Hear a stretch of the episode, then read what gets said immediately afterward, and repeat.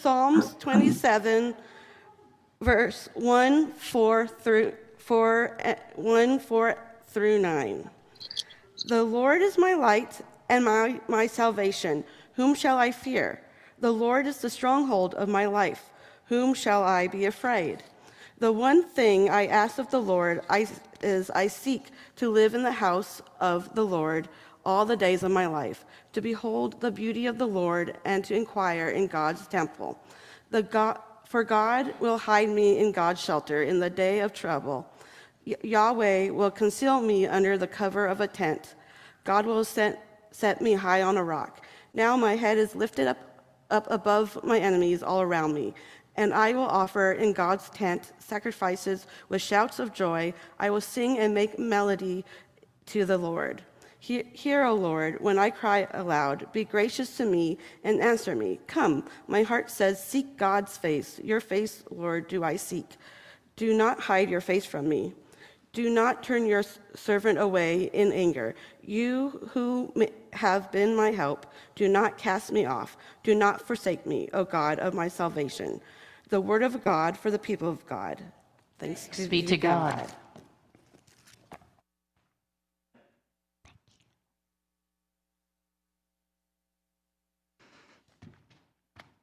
Let's pray. It is your face that we seek, dear Lord, as we look to your scriptures. Help us to understand what that may mean for us today. In your name we pray, O Holy One. Amen. Let there be light, the sun by day, the moon by night. What does light do for us? We could do an example. We could turn off all of the lights, and that would be that for Zoom community. They wouldn't see us. We would still see one another because there is sunlight coming through the windows. So consider what does light do for creation, for mutual existence. Light allows land creatures, and I am one of those, to see, to grow, to thrive. I acknowledge and set aside cave dwellers and deep ocean creatures and other things that please go to National Geographic because they celebrate these things. I just skipped over those articles. Light opens up possibility, practicality, and light can be actual and metaphorical. The Lord is my light, actual and metaphorical for all that God does and enables. Now, in ancient times, there were two kinds of light the sun, which you can see out our window, and the lamp. The sun is brilliant. That which we are not able to actually look into. I'm sure during the, the, the, solar eclipses, you were not one of the silly people that kept your eyes open on the sun. Light from sun brings warmth, life. It highlights beauty and it warns of danger. Light allows gathering, light allows work, community building, while the absence of light allows rest and restoration. Light provides illumination, dawning, clarity. Can we go to the picture? Thanks. Light allows planning, accomplishment. Light brings hope. Light is immediate. And in this psalm, God's light is also immediate. The Lord is my light, my salvation. This is now. This isn't longed for, it is. Light, whether it is ancient pottery in a lamp, whether it is dawn's creeping light over the horizon that grows minute by minute, whether it is a spark in a growing campfire or a brilliant LED lamp. A single flicker of a match or a glow provides immediate light. The Lord is my immediate light. Okay, I threw in the word immediate. It isn't there, but I'm a preacher. I get to do fun things. The Lord is my light and my salvation. Therefore, whom shall I fear? Now, don't start putting down a drop box of all the things you should fear. This is meant to say, I know perfectly well there's a drop box, but truly, if God is my light, who really, what really do I have fear? The psalmists were pragmatists. Many of the psalms were sung during harsh and ugly times, violent times, when fear was not only warranted, but it might have saved a life. You will notice I did not include all of Psalm 27, and if you are a fabulous Presbyterian, your Bible is open right in front of you, and there's some violence in there. No, I did not include it. There are harsh times, and they are named. The question by the psalmist, Whom shall I fear, is not rhetorical, it is a faith statement. That even in the harshest of times, even though I can see God's enemies right over there, that does not nullify God as my light, my salvation. The psalmist understands that trusting the light of God, and I can't define it, trusting the light of God means God will not be overcome, as light is stronger than the absence of light. When there is just a spark, it will be seen. Whom shall I fear? is a faith statement. Of whom shall I be afraid? It is not a denial of reality. It can be preached as such. If you, if you rely on God, then everything's going to go crystal clear. Not from me. I'm not going to say that because it doesn't always go crystal clear for those of you sitting in this room and in your rooms. Yet, when things are awful, does that nullify God being light? No. And that's the point. God's light does not cease when we do not perceive it, it is still there.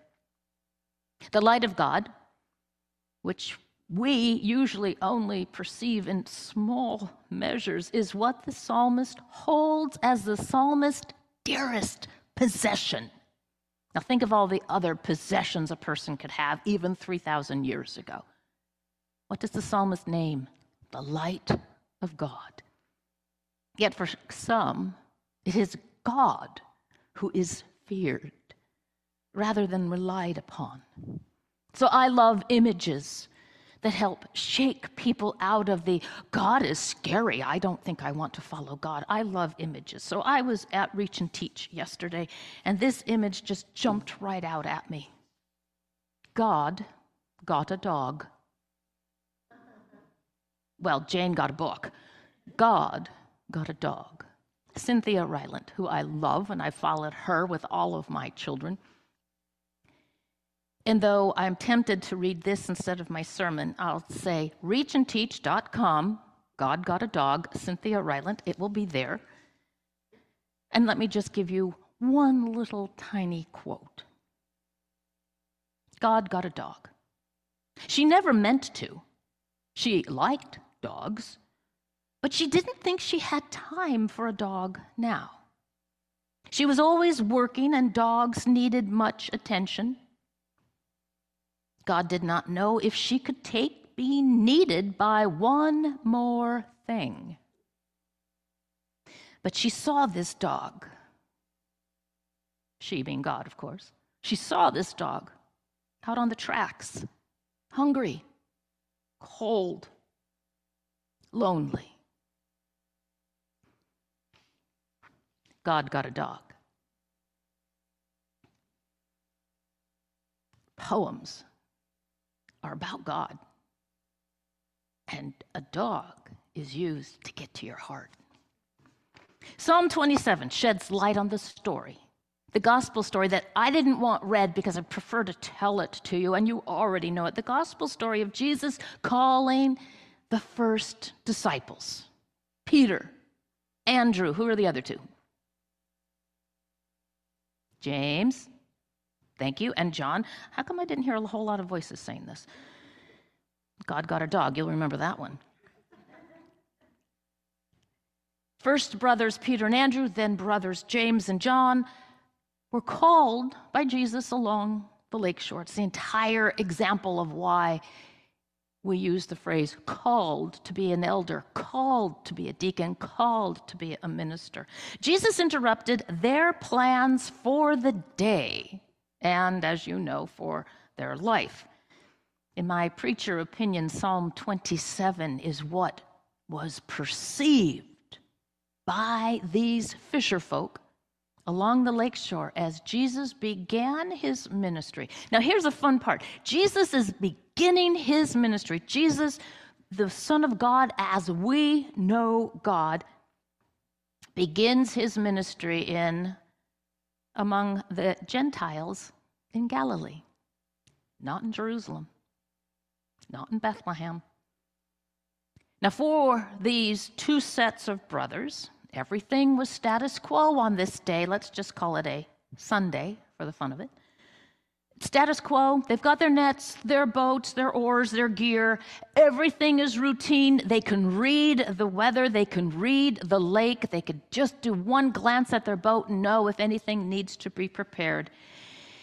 Until the simple words, follow me.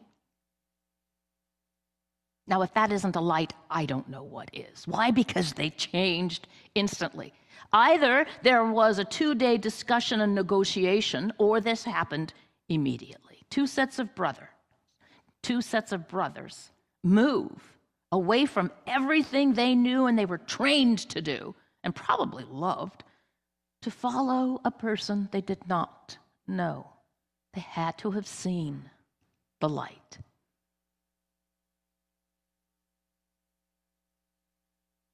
Commentator John, uh, Richard Swanson calls this scene an eruption of light that we do not see because the different brothers do what?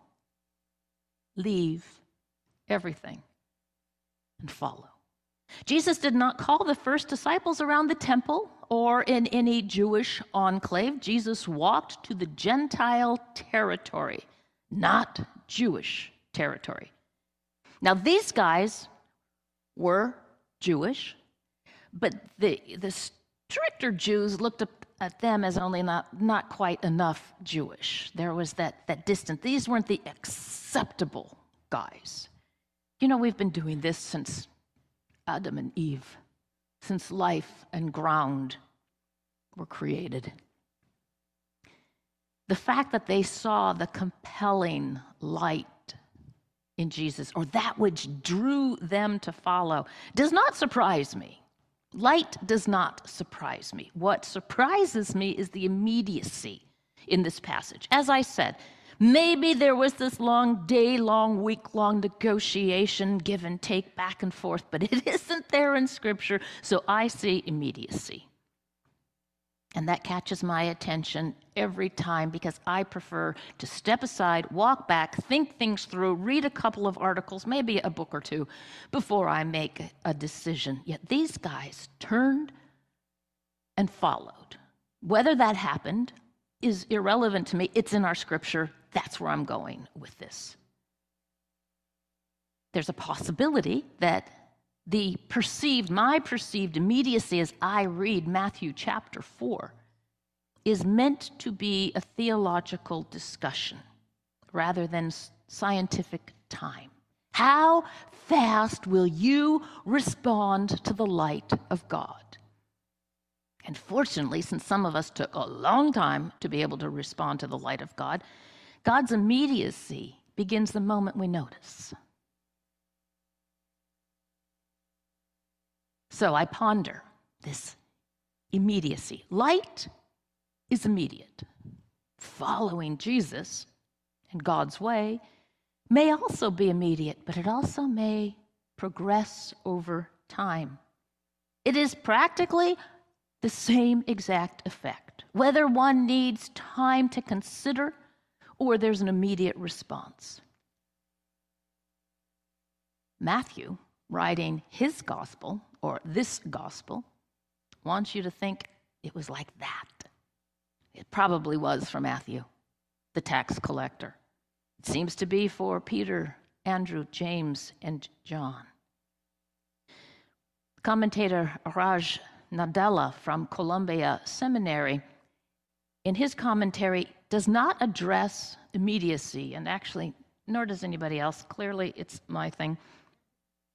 But he does address the context of light and that which is not light. He writes The Roman Empire had been subjugating people to darkness and death for generations. It made darkness and death integral aspects of society, normalizing darkness, death.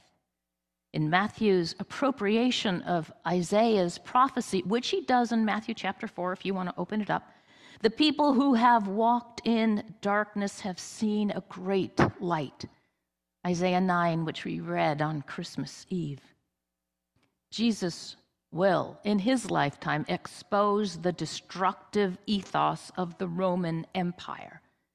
To which I add, and Raj gets there eventually, and Jesus addresses all imperial actions imperial violence and empires that lean, as they do, towards oppression for self interest. Jesus did not have an empire. You could not even call those 12 disciples, all of whom followed, an empire.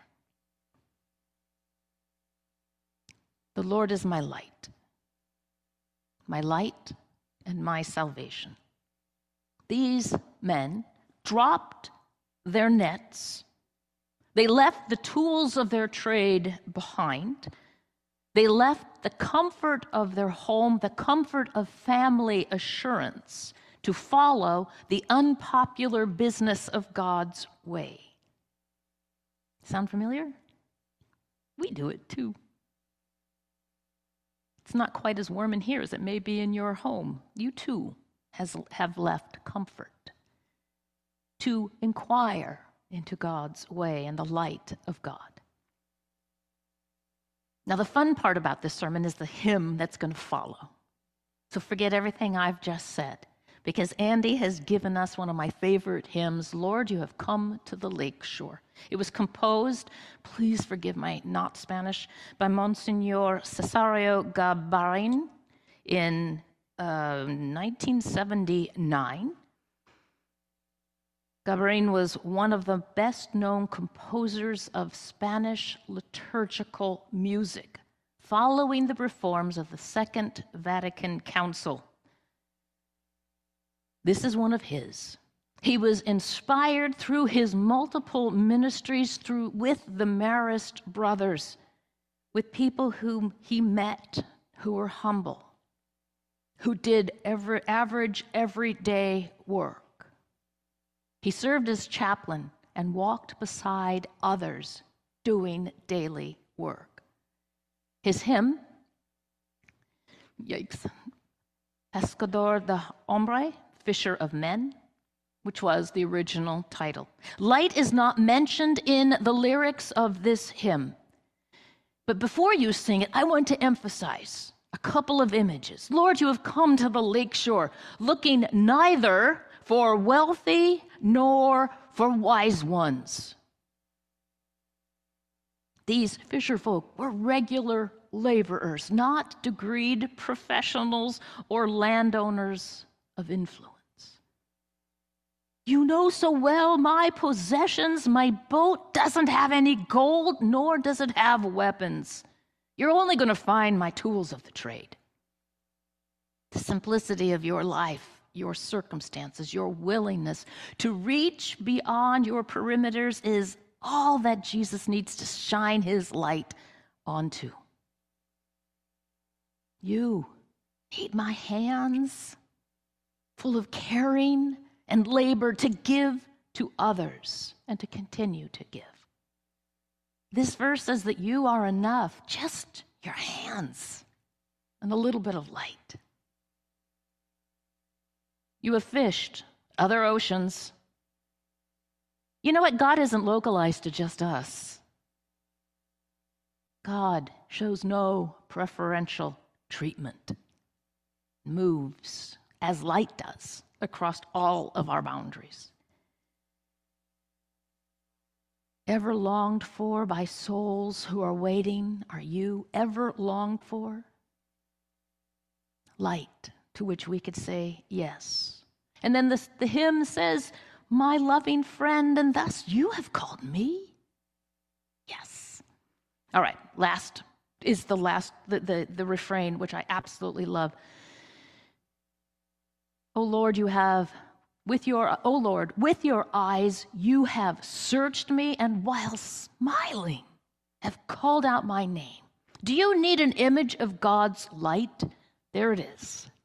And while smiling, called out my name. Do you apply these images to your understanding of God? Smiling while calling out your name? May God's voice sneak into your heart with this smiling view of God's love for you as we sing. Amen.